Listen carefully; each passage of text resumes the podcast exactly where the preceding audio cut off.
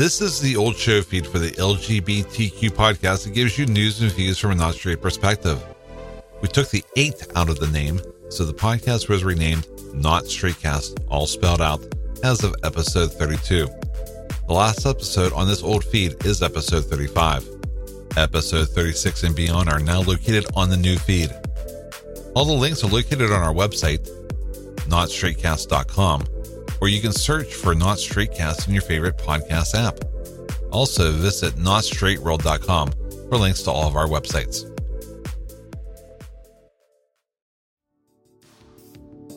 If ensuring speed and security for your websites is a top priority for you, then search no further than VoxOnyx's shared website hosting plans. VoxOnyx uses SSD powered servers and provides numerous site acceleration tools that will make your websites load noticeably faster. Additionally, VoxOnyx has deployed ZFS data storage to shield your website contents from corruption. Also, VoxOnyx will manage the task of migrating all the websites you need to their system at no cost to you.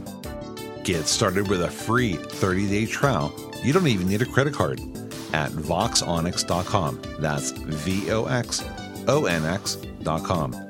Afterwards, it's only $4.42 per month.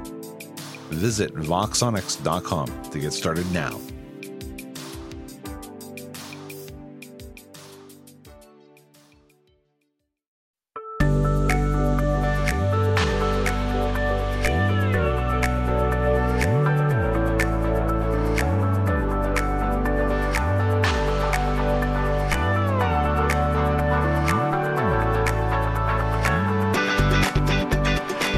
This is the podcast that gives you news and views from a not straight perspective. This is Not Straightcast 24 for August 20th, 2021.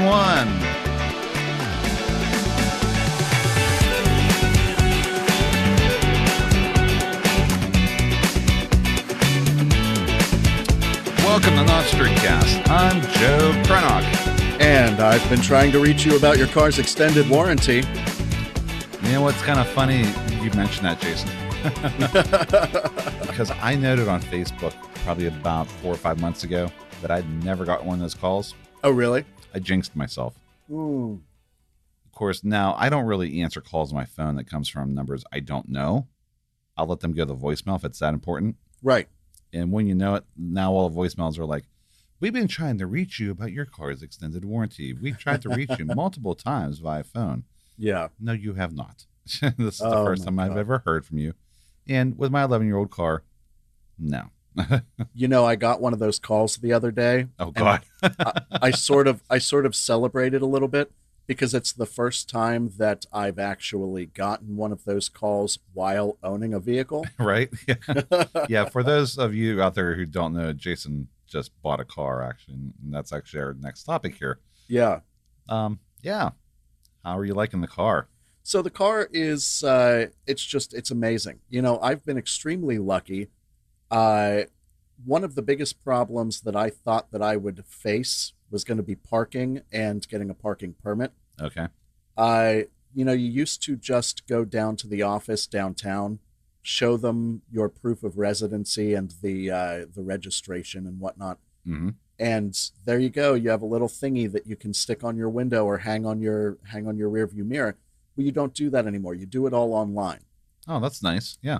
It is, but I this Pittsburgh Parking Authority website after i you know submitted my payment and filled everything out, I I got a message saying due to COVID, uh, processing times are much longer. It could take up to two weeks, and I it still hasn't been processed.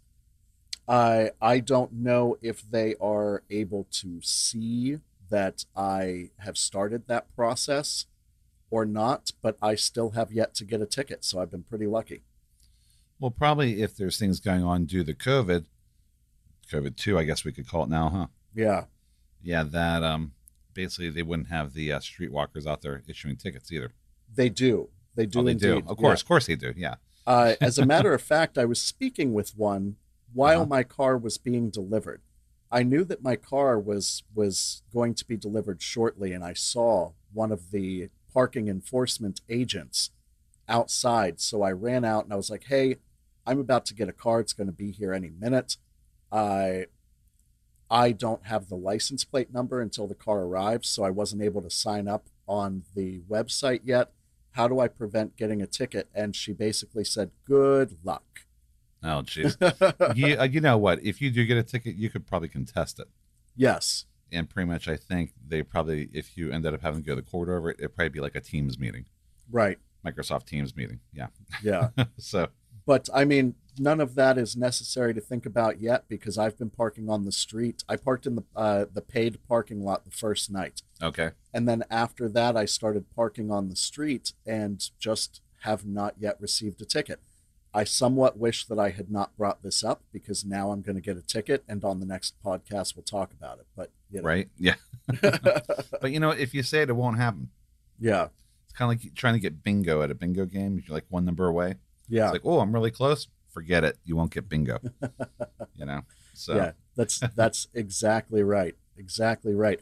Well, and you know, my car is going to be parked for longer periods of time now this coming week because starting what tomorrow is it?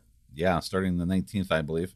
Yeah, starting uh starting tomorrow, uh which if you're listening to this is yesterday. Uh Friday the 19th, we have No, a festival Friday's the 20th. or 20th. Thurs Thursday the 19th. Forgive me. All I all I do is is uh You'll, uh, you'll you'll explain why in a second here. It's going to turn into a big blur in your neighborhood, right? Yeah.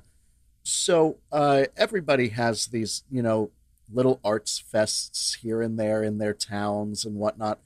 Well, here in the Bloomfield section of Pittsburgh, where I live, we have a uh, a four or five day festival called uh, Little Italy Days, where they block off the major streets and the vast majority of the side streets uh, and it's all you know vendors and uh, food and crafts and whatnot. It used to be a wonderful festival. When I first moved here, it was amazing.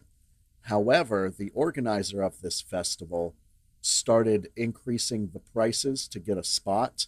Uh, as Okay. it as it grew in popularity, he started increasing how much it costs to set up a stand Mm-hmm. and that priced out a lot of the little shops and local people and now it's you know chicken on a stick and stuff that you find at a carnival and you know th- people who make their living off of going from festival to festival and are willing to to pay those larger prices and corporations like people that want to sell you new gutters and new windows and you know That's why I like go that. to a festival, right? Yeah. Yeah. Buy new gutters. yeah And That's the last thing I get to a festival for. yeah You know? so you're walking down the street you're getting hounded by people that want you to come and spin this wheel to earn a discount on new windows or uh, you decide you want to get something to eat and you got to spend $14 for a chicken on a stick and some rice uh, you know stuff like that the reason this festival used to be popular was because the prices were low it was all local uh, there was one year where i just i was sitting in my living room and i was like you know what i want a cannoli Okay. so I went out and I got this beautiful looking chocolate cannoli right near my house. And I saw another place right down the street was selling cannolis. was like, I'm going to go get some from them too. I ended up getting a cannoli from five different places. And then I, I came back and like compared them and like taste tested all of them and like picked my favorite. Uh, well, two years ago, we didn't have one during the pandemic, obviously, but two years ago, uh, I went out in search of cannolis. I wanted to do that again. I couldn't find a single cannoli. yeah, I was just going to ask you that. How are the cannolis this year? Yeah, Non-existent apparently. yeah non-existent. They were all replaced by giant barbecue places, uh, corporate places, and chicken on a stick. You can go and get yourself some- gutters and compare those. Yeah. Yeah, exactly. but the reason I talk about this festival is because I have no idea what I'm going to do with my car. I'm pretty much going to be boxed in this town. Right. So I might I might have to go back to taking the bus for a few days. Might might have to come visit me, huh? Yeah. Well, not if I can't get my car out. Or Right. well, I don't think getting my car out would be the problem. I could go up to the back street there. it's getting it back in would be the problem. Getting my car back in would be the problem. And then if I did get it back in, there's no way I'd find a place to park. I don't know where I would put it. Right? Yeah. So I may have to just, you know, I've got my car in a spot right now. I'm going to head down to work later tonight for a couple of hours. When I get back, wherever I find a place to put it, it may just stay there for the weekend Mm-hmm. Without a parking permit, huh? without a parking permit. Yeah. Well, you, you know what? Like, let me also ask you this here too. I guess whenever you get the parking permit, is it tied to your your plate on your car? Yeah.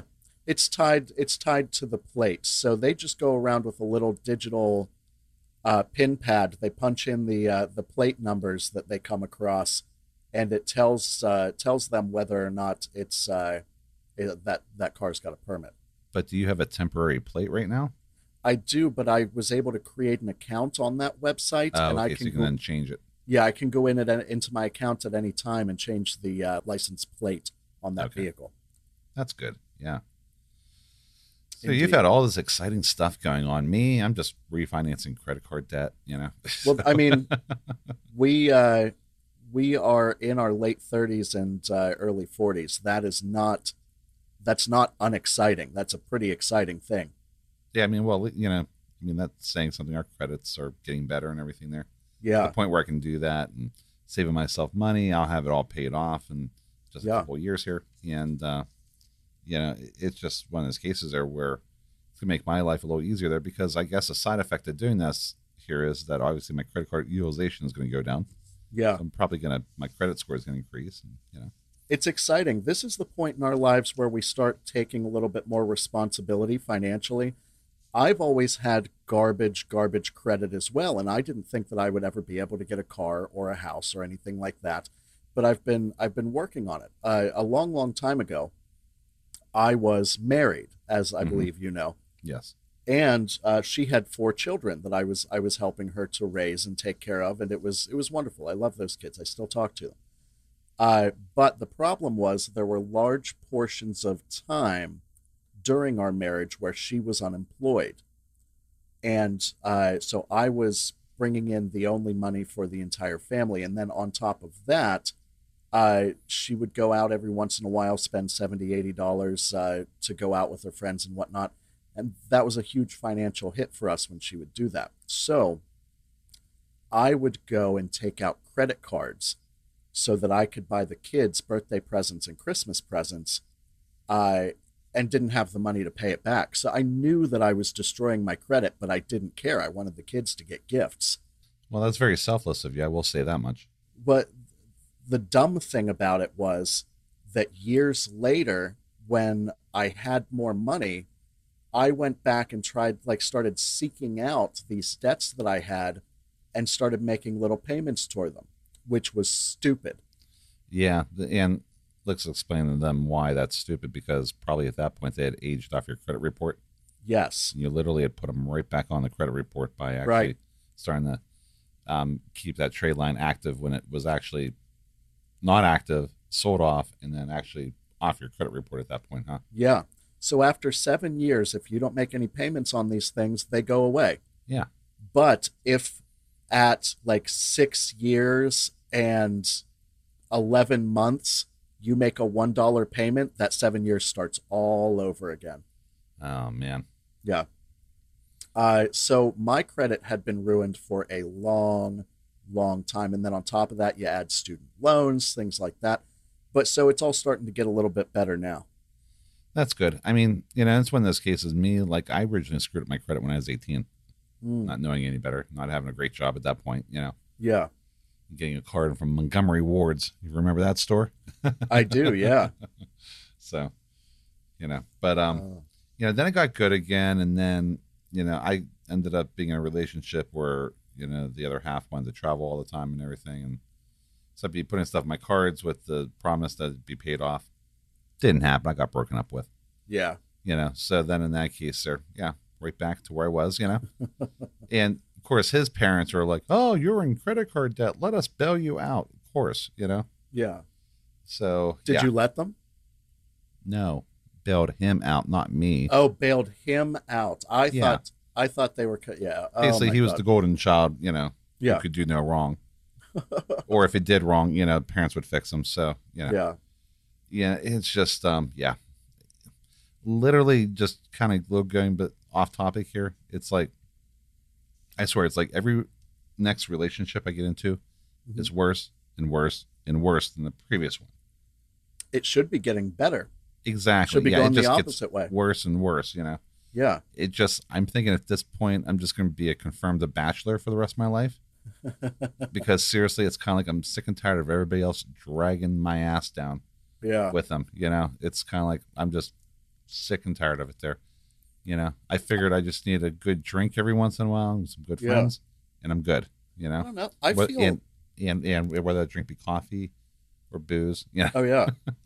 I feel somewhat differently about that. You know, after my divorce, I spent a lot of years just wanting to be free and not really wanting to start another family and all of that kind of stuff.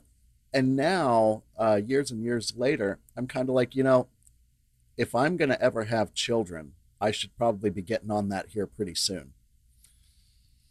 yeah. So that's one thing. But like somebody like me who actually doesn't want children, Mhm. you know, I'm honestly at the point now where it's kind of like, you know, yes, it would be nice to be in a relationship, but um, it's not a priority. for Yeah. me to be in a relationship. But you know, then you go on a date with somebody, and it's kind of like, oh, I really like them. You know, I'd like to be in a relationship with them. Yeah. You know, so I still have to deal with those human emotions, even though I'm kind of saying outwardly that you know, I don't. You know, Sure. want to be in a relationship. My my brain, you know, thinking it's kind of like, well, maybe you do. You know, I mean, it's a nice thought. You know, Right. Let, let's let's put it that way. I think everybody desires to want to, you know, have something with somebody else. You know. Sure. However, it's kind of like you know, it's like trying to work yourself out of that mindset. It's the toughest thing to do there. I just want kids to take care of me when I'm old. There you go.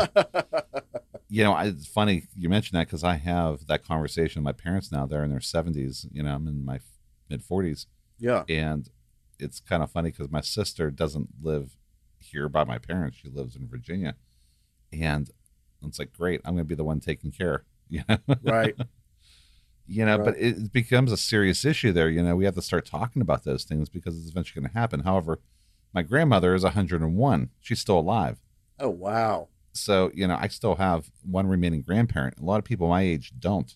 Correct. Yeah, mine mine are uh mine are gone. Yeah, and the, and the other three grandparents I have are long gone. You know, Yeah. they've been gone for at least you know almost two decades now. Wow. You know, of course, it all happened like in the span of three years. It was kind of strange. So how do we how do we segue from from that? well, okay. So we actually like we we list out our discussion topics that we want to talk about, and we actually kind of talked about them. Yeah. Um, you know, like one of the topics you put down here was dating over thirty. Ugh. Oh, yeah. Don't get me started there. Yeah. It's it what's crazy. Well, so and the it's sort of like a two for topic. Uh dating over 30 and the gay bar scene, the gay scene for people over 30. So, uh a while back, uh, I dated somebody for a little while, kind of stopped going out. I was more of a homebody. And then I went back out to the bar, and like the majority of the people that I knew, they weren't there anymore. And it was Mhm. just a whole bunch of like 21 year olds in a, in a group. It's like, where the hell did you all come from? And where did the people that I used to know go? It's kind of like I felt like people our age, should we even, you know, should we be out there? Are there other people our age out at the bar? Uh, and then to compound on top of that, I one of the reasons that I liked going out to the bar was because I was single. Maybe I could like meet somebody or you know make new friends or whatever. I but other people my age aren't out as much. So where do you go as somebody who's over 30 uh, to meet these people when there aren't a lot of other uh, LGBTQ community things happening that don't involve alcohol? Yeah, that's that's the age old question there. Yeah. You know, I've also noticed as I've gotten older, dating has become harder because just the fact you're older, Mm-hmm. and if you're somebody who wants to date somebody around your age, it's kind of like you're starting to dig towards the bottom of the barrel. And I hate to say it that way. You know, Yeah. No, it you're sounds very crass, and maybe not 100 percent true, but you know, it's one of those things that one, you're probably more selective now that you're older. Right. You kind of know what you want. Right. Granted, I mean my my track record with that is awful, so don't don't listen to my advice here. But anyways, Well, and on top of that, a lot of the other single men that are near our age have stopped going out and they are working on their careers and they are buying houses and you know fen- spending time fixing up their houses and stuff like that. So they're not out in the world and available for me to meet them. Uh, so you get on some you get on the dating apps like grindr scruff things like that. Uh, and it seems like everybody that is in our age bracket is on meth it's like now the good old crazy. capital T's, huh? Yeah. Everybody's names. It's like, oh my god, I, I will just instantly block somebody if I see that. Yeah. Well, and it's not even just the capital T anymore. They use phrases like "Who wants to blow clouds?" and "It's a cloudy day" and "thwack," like all these different terms for meth. Uh, but like every time somebody hits me up on Grindr that is like within my age range, it seems like they're doing the meth and they want me to come do the meth, or like they ask me like, "Do you party?" You know, stuff like that. It's like man all of the all of the good available men that are our age are homebodies uh, and the people that are still out in the scene actively are meth and drug people so it's like man i don't know i don't know where the hell to go to find somebody Jason, you know what's funny? I, as a lot of folks know at this point, I work at a bar like part time. mm-hmm. You know, other than my day job. And it was funny. Um, if I'm not working, I'm usually don't go out. It's Right. only if I'm working, I'm actually out, which kind of has the nice side effect of allowing me to go out and be social, but I'm also working too. right But it occurred to me a few weeks ago that, oh my goodness, I don't have to work. I can actually go out and just chill, yeah have a good time. And I did just that. But I realized this was the first time in months that I had done that. So, but it's, you know, but I have also noticed there too, it's you're starting to kind of just see the same people over and over and over again. right So the thing I've kind of learned here is, is that it's never a bad idea that, you know, if you're one that goes, oh, I'll take a few weeks off, you know, yeah try something different and then go back and you'll probably have a better time. Well, the last time I was at a bar was June 16th. Uh, so it's been a little over two months. But I I don't necessarily have much of a desire to go back right now. Well, also too, Jason, you don't drink anymore either, right? Right, correct. So yeah, I mean, yeah, that's kind of the uh, appeal going to a bar. I mean, granted, yeah, the drinking, but there's also sometimes activities going on and whatnot. But you know, it's usually the two are tied together in some way. Yeah. Yeah, absolutely. And I could, I, I completely understand one who doesn't drink that much myself, especially because I work at a bar, and so I can maybe only have time to maybe have one drink total Sure. for the whole entire night. I'm then I'm just drinking Pepsi or Diet Coke or whatever. You know, throughout the rest of the night, there is that by the time you hit 1 a.m., those folks are getting a little drunk, or getting a little annoying as well. I definitely relate to the annoying part. Uh, that's one of my hesitations about going back out to a bar is I can't deal with the people that are drunk when I'm when I'm sober. Yeah. But I, I, Oh. you know, I yeah, it's almost like I could see you going out, hanging out for a few hours, and like, you know what, I'm done. Yeah. Go Yeah. home and be perfectly fine with that. There's nothing wrong with that. Yeah, absolutely. You know, I but going back to what we were talking about before with the folks that you find on Grindr and Scruff and all that there who just Yeah. who are just going and uh deciding it's like, hey, I'm gonna make uh doing meth a personality trait. When did we get into this thing where it seems like all it is now is a race to the bottom? Wasn't it more like, you know, I want to make myself better in some different ways? Yeah, nice, I agree. Nice car, nice house, wife, yeah, well, I think that I or think that or my- or husband or whatnot. You know, it's like it. It seems like now, like the quality of people out there just seems like it's like things that normally should be happening aren't celebrated anymore, and it's like how big of a dipshit you can be is celebrated. I don't know why that is. You know, Well, I think that that is just our age. So if you take Yes, a look at mhm. if you take a look at Grindr, uh, there are still plenty of very normal, uh, non-drug using gays between the age uh, ages of like 18 and 25 they're there. I just don't message them because i'm 38 i don't want to i don't Right. want to you know i don't have anything in in uh, common with them. But uh it's the older crowd that's our age they're the ones that are the garbage people. Uh well, no, not garbage people. You know addiction addiction is a disease Yes. and it's and it's very very difficult. I will not hold back in saying that they're the ones acting like garbage people.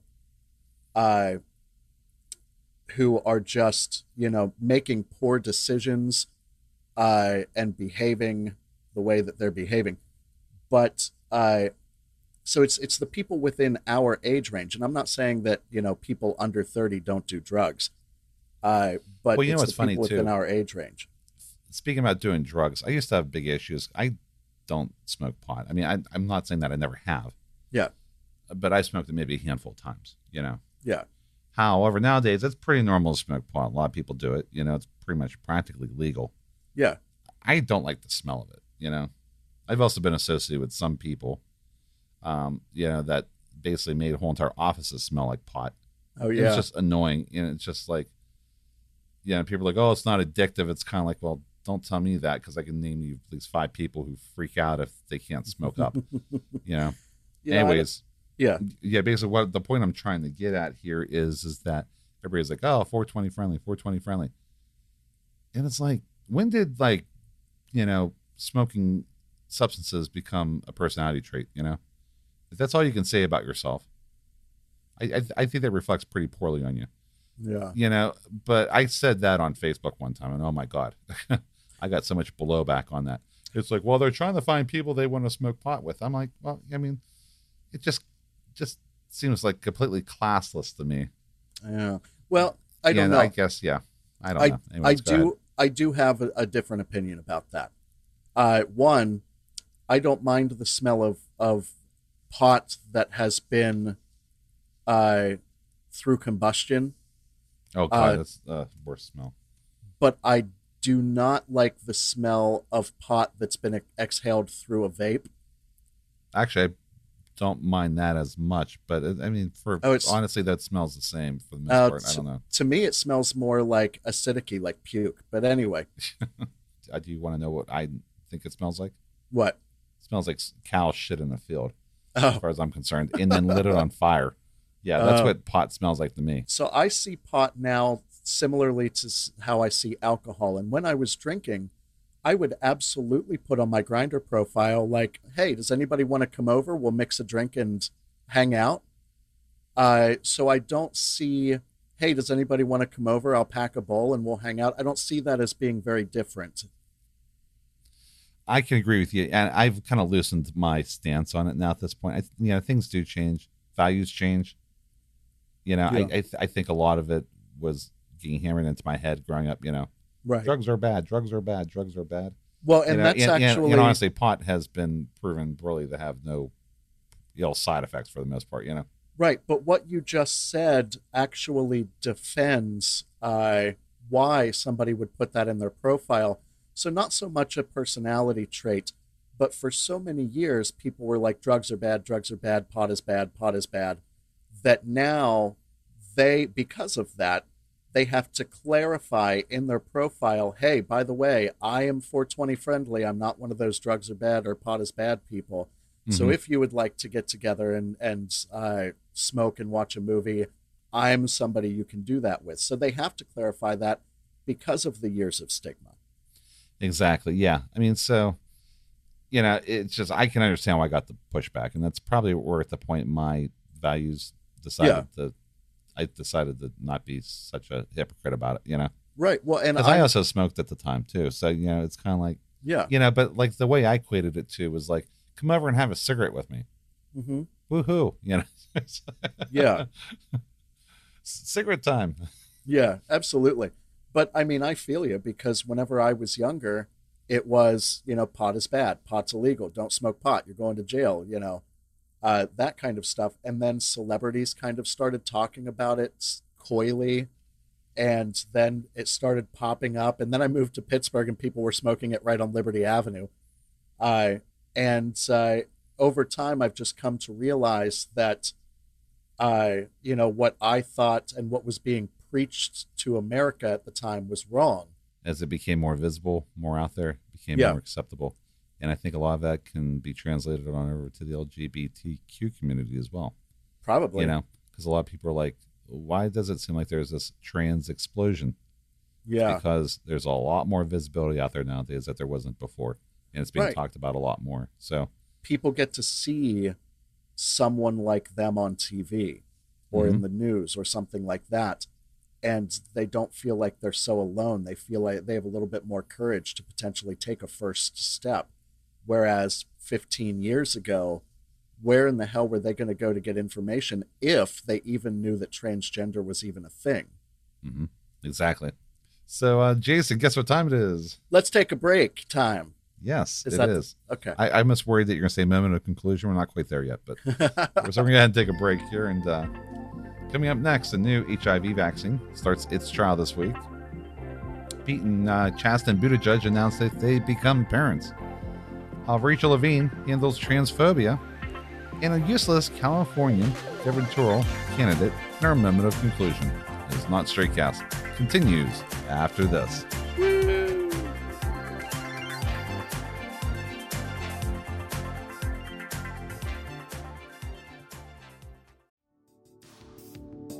If ensuring speed and security for your websites is a top priority for you, then search no further than Vox Onyx's shared website hosting plans. Vox Onyx uses SSD powered servers and provides numerous site acceleration tools that will make your websites load noticeably faster. Additionally, Vox Onyx has deployed ZFS data storage to shield your website contents from corruption. Also, Voxonics will manage the task of migrating all the websites you need to their system at no cost to you. Get started with a free 30 day trial. You don't even need a credit card at voxonyx.com. That's V O X O N X.com. Afterwards, it's only $4.42 per month. Visit voxonyx.com to get started now.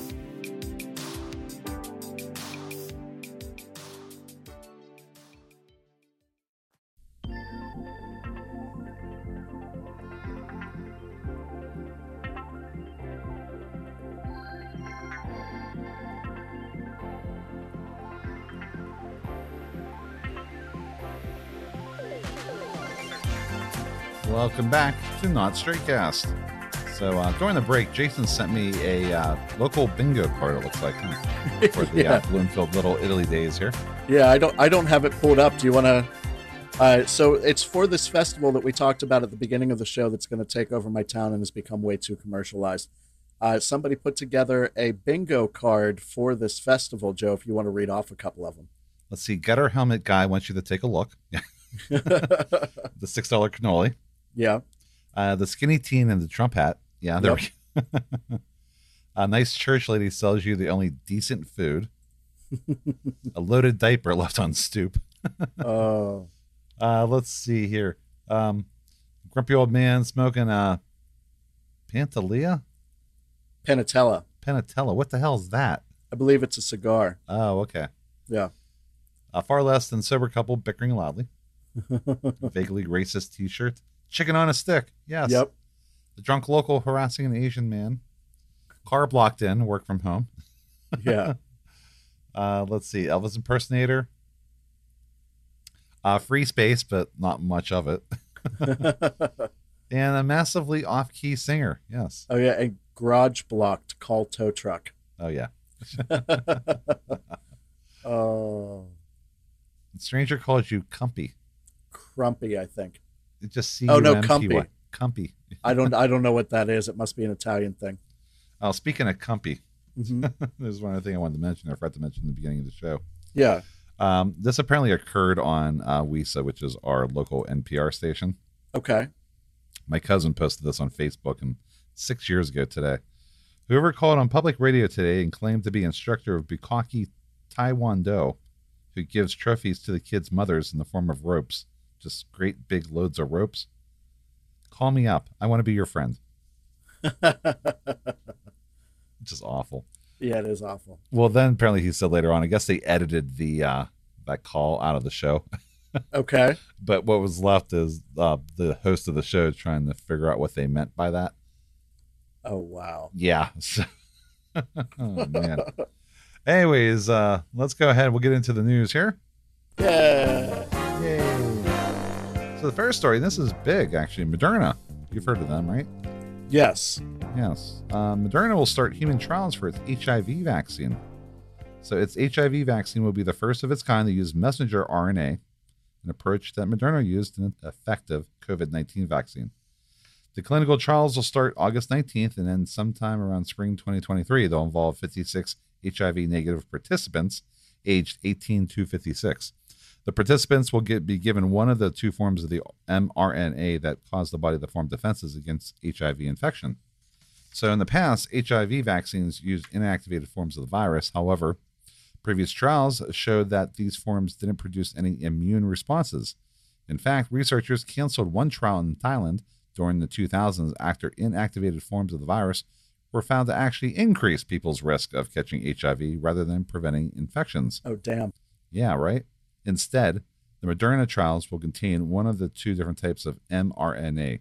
These get the body's cells to develop a protein spike on their surfaces. These spikes are similar to those embedded by HIV on a cell's surface when it begins to infect cells to reproduce. When the body recognizes the presence of the mRNA spike, it begins producing antibodies to protect against infection. So the mRNA may allow scientists to make tweaks to the vaccine more easily. This is especially helpful for HIV because the virus is known to having mutated into at least 16 different known variants. Oh wow. I didn't know that. I didn't either. And so, I mean, you're kind of starting to see the similarities here between uh, HIV and COVID 19 here, huh? Yeah. Yeah. So, uh, Moderna's mRNA vaccines passed phase one testing earlier this year. So, the phase one trials test safety by administering different dose strengths and observing how the body and drug interact. Phase two trials test the vaccine's overall effectiveness, and the phase three trials will compare the safety and effectiveness of the new vaccine against the current HIV prevention medications. If the vaccine successfully completes phase three testing, then Moderna can submit its studies for approval by the FDA. Then the FDA will conduct phase four trials for widespread testing and cost analysis. If successful, the vaccine could then become widely available, helping to end an epidemic that has ravaged the globe for over 40 years. That's incredible That- news, isn't it, huh? Yeah, that's definitely awesome. You know, whenever they started doing these sorts of trials with uh, PrEP, Okay. uh, at the time it was it was Truvada was the version of PrEP that they were getting ready to introduce to the market. I I participated in those studies. I would go over to Magee's Women's Hospital a couple of times a month. Uh, they would ask me some questions. Um, there were two different ways that they were thinking about introducing this, right? And I'm really glad that they went with the pill. The first way was the pill, just take a pill daily. The second way was a syringe filled with goop.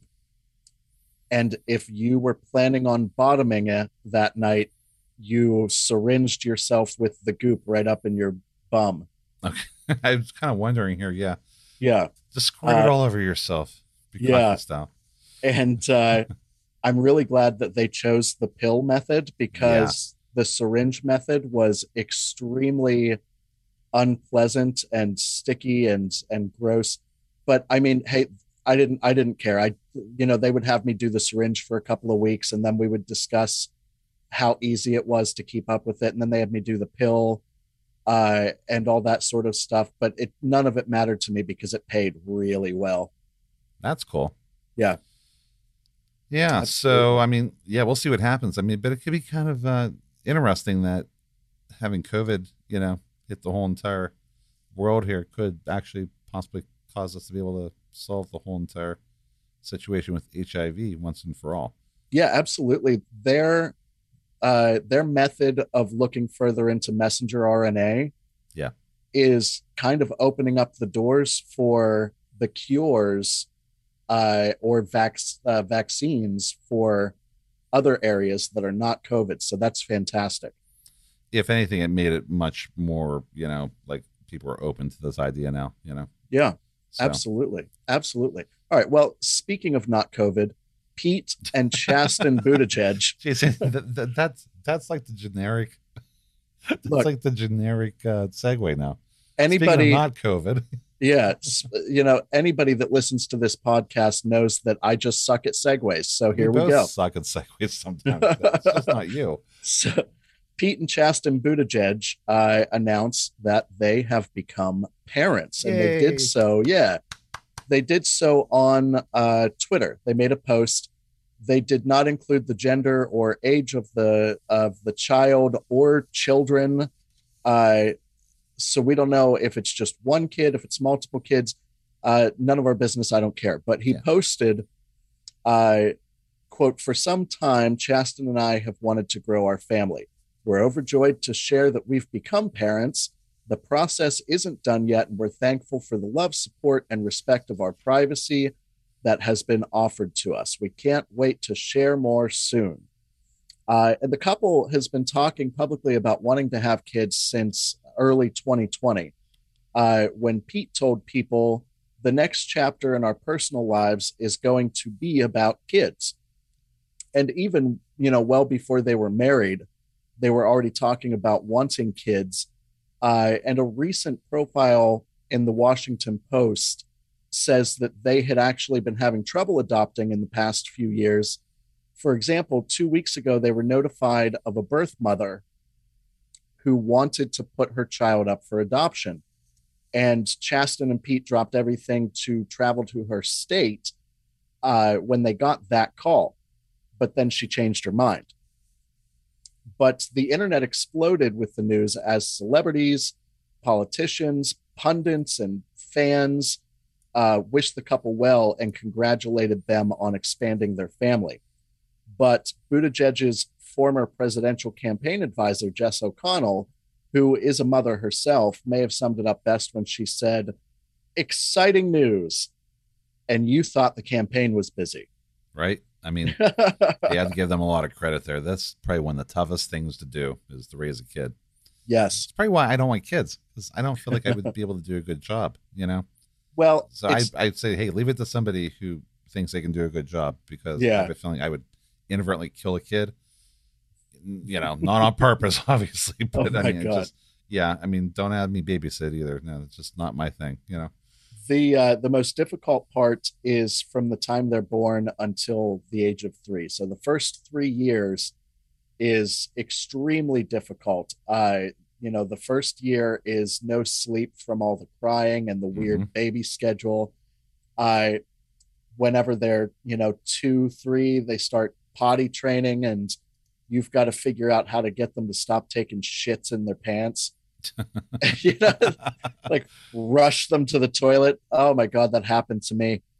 yeah. I mean, you know, you know, like I said, I I think the world of folks who raise kids because you know, Yeah, you know, that is one of the toughest jobs to do. But don't Yeah. put me in charge of it. No, that's I will admit I'm not. I don't think I'd be good at it. I pro- but probably if you did put me in that situation, I'd probably be fine. yeah, just like everybody else thinks that same way as I'm thinking right now. You know, oh God, I don't want to do this. Okay, Yeah. hey, I'm actually not too bad at this. You know, uh, well, speaking of not being too bad at it, our uh, our former Rachel Levine, yes, who is now a, a, a big DC bigwig, moved on to the big leagues. yeah. Uh, Doctor uh, Rachel Levine, as you probably know, is the first uh, transgender person to ever be confirmed by the U.S. Senate to a cabinet level position. So, as such, and as she did in Pennsylvania, she gets her fair share of hate and transphobia. Yeah. especially on the internet. Oh my God! Remember watching the videos every day? We'd have the coronavirus updates, Jason. Oh my god, I I What's didn't this man read, trying to do to Yeah. the state? Yeah, I couldn't even read. Up. couldn't even read the live chat on that. Actually, just the local news chats on any video. Yeah, Ugh. You wanna talk about the scum of the earth? Yes. Yeah, go, right there. Anyways, so um, you know, as we mentioned, she gets her fair share of hate and transphobia, especially on the internet. And she said that she channels that transphobia that she's experienced into helping people. In a conversation as part of the 19th Represents Virtual Summit, uh, Levine said that she tries to ignore discriminatory remarks as much as possible, instead, focusing on responding to the pandemic and other public health issues. She said that I'm really able to channel that emotion into my work and sublimate those emotions, and it serves to motivate me more in terms of my work in public health and my work in terms of health equity for our community. During Senate hearings before historic culmination earlier this year, U.S. Senator Rand Paul used transphobic language to question Levine about gender affirming medical care for youth. At the 19th summit, Levine was asked if she expected to be singled out in that way during confirmation hearings and how often these experiences happened to her. Levine said that when she served as Pennsylvania's physician general and then the, sec- the state's secretary of health, there was a lot of interest in the media about her being an out trans woman, but it wasn't as discriminatory.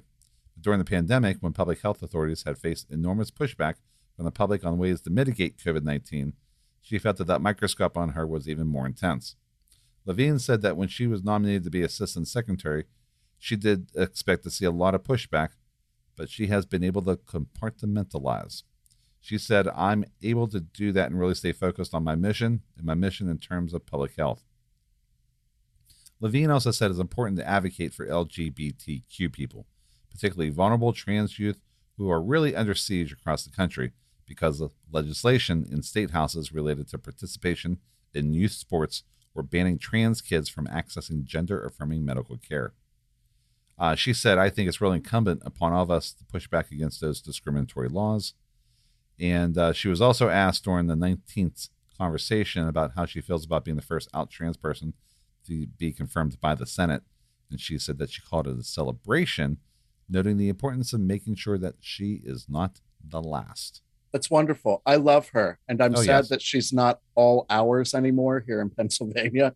Yeah. But it's it's really nice seeing her represent uh, and you know be a part of the bigger solution in DC. you know, and the fact that she's sacrificing her mental health there. Yeah, the greater good. absolutely. I mean, because I mean, just think about that. If you were constantly being attacked every day, I imagine it does get to somebody after a while, no matter how much you would like to say that it doesn't. It gets old, you know, very quickly. yeah, it's it's something that uh, that can wear on you very very quickly. So kudos for her for being able to, you know, realize that. I think maybe she's probably in the best position being a public health professional to be able to deal with that, you know. So, you know, Right. more more, you know, more kudos to her for being able to deal with that because I mean that must be tough, you know. Yeah, absolutely, absolutely. But she's a fucking trooper. Yes. Oh, And uh you're a trooper if you made it all the way to guess what time it is. it's time for the not straight cast moment of conclusion. You're correct.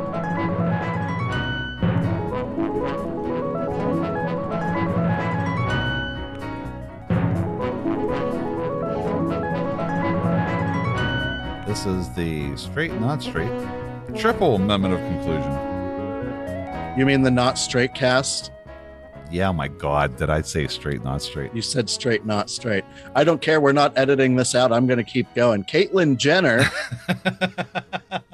Jason, you know what? I, I fear that every time I say that, that I'm going to say that, and I finally did say it, not fearing that I wasn't going to say it. I go, "Ah."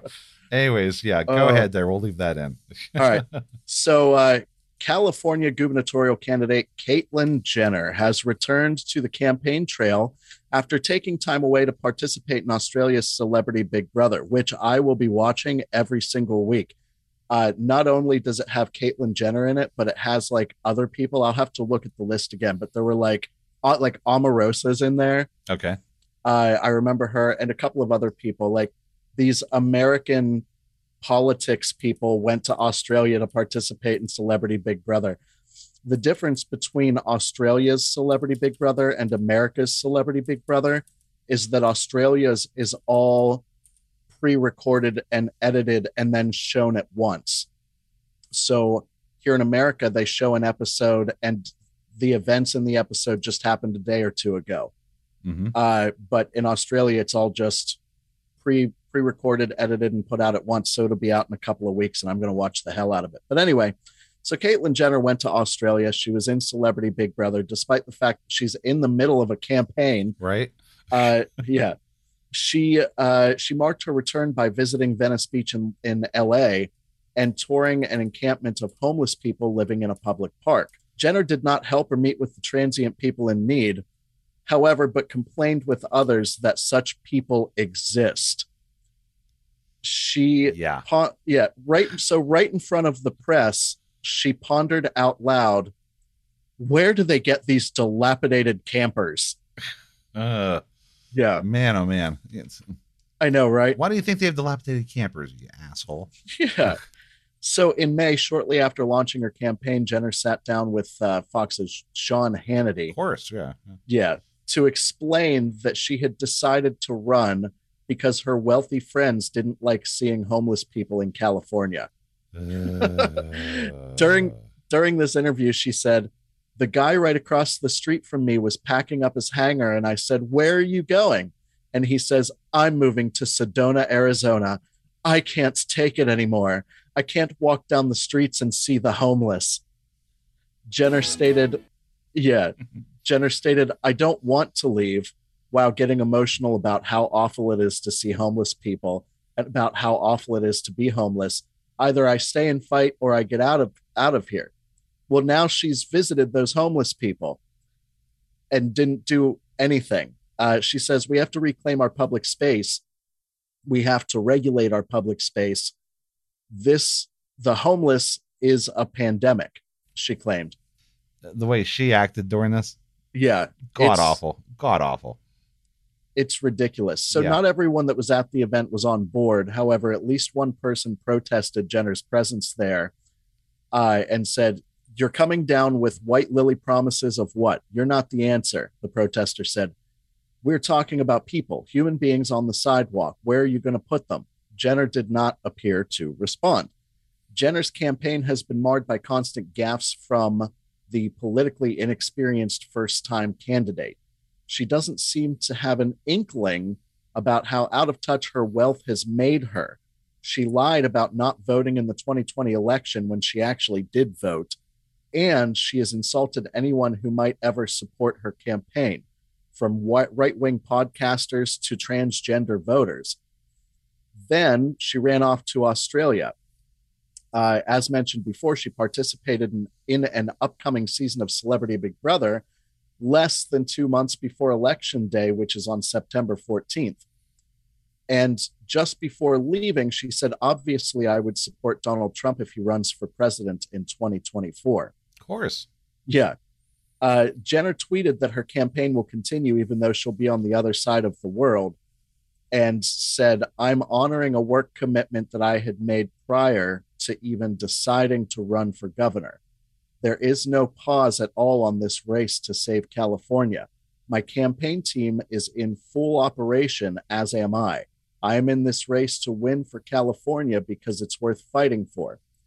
However, she's consistently polled poorly with California voters, and as of last week, she was tied for fifth, fifth place among GOP contenders with 3% support, and her return from Australia doesn't seem to be helping her in that area. It's just absolutely incredible that I mean Yeah, she's still even in this race here. I, mean, I know, right? It's crazy. I mean, how do people who get rich all of a sudden become out of touch? I mean, you and I know some rich people, right? Do they seem like they're out of that out of touch? Well, it depends because the rich people that we know, I don't think they have Caitlyn Jenner money. I think that they have rich for Pittsburgh money. Okay. Fair you know enough, what I mean? Yeah. Uh, like they can afford a BMW and they can afford to build a house. hmm Are are my rich people that I know Or And- or uh, start a business or something like that. or yeah. start a business? Yeah, uh, but they're not like mansion in Los Angeles rich. But still, how do you become that out of touch there? You know, because I would think if you're building a mansion, you would need to know a little about a little bit about general contracting, yeah, right? Who- actually be able to get a mansion built. You know, unless you Who- tell somebody to just build me a mansion. yeah. But yeah, it's just absolutely incredible like how these people manage to like possibly exist, Yeah, survive, drive, you know, just just in general. definitely crazy Cupcakes. Yes. Crazy cupcakes. you are That's- absolutely right. It's crazy Cupcakes. Crazy. Yes, it's it's an old Brooklyn Nine Nine quote. Okay. Anyways, I think right. we're at the end of the show here, so Yeah, we'll wrap it up. Okay, so uh, thank you for listening and subscribe to us where all great podcasts are sold. Also, check out notstraightcast.com, which has links to our previous shows, our Facebook, Reddit, and Twitter pages, our Discord server, the notstraight.store, blogs, news, and more. And if you like us, please leave a five star review on your favorite podcast app. And we want to thank you very much here for listening to Not Straight Cast. And as always, until next time, have a not straight one. Bye for now.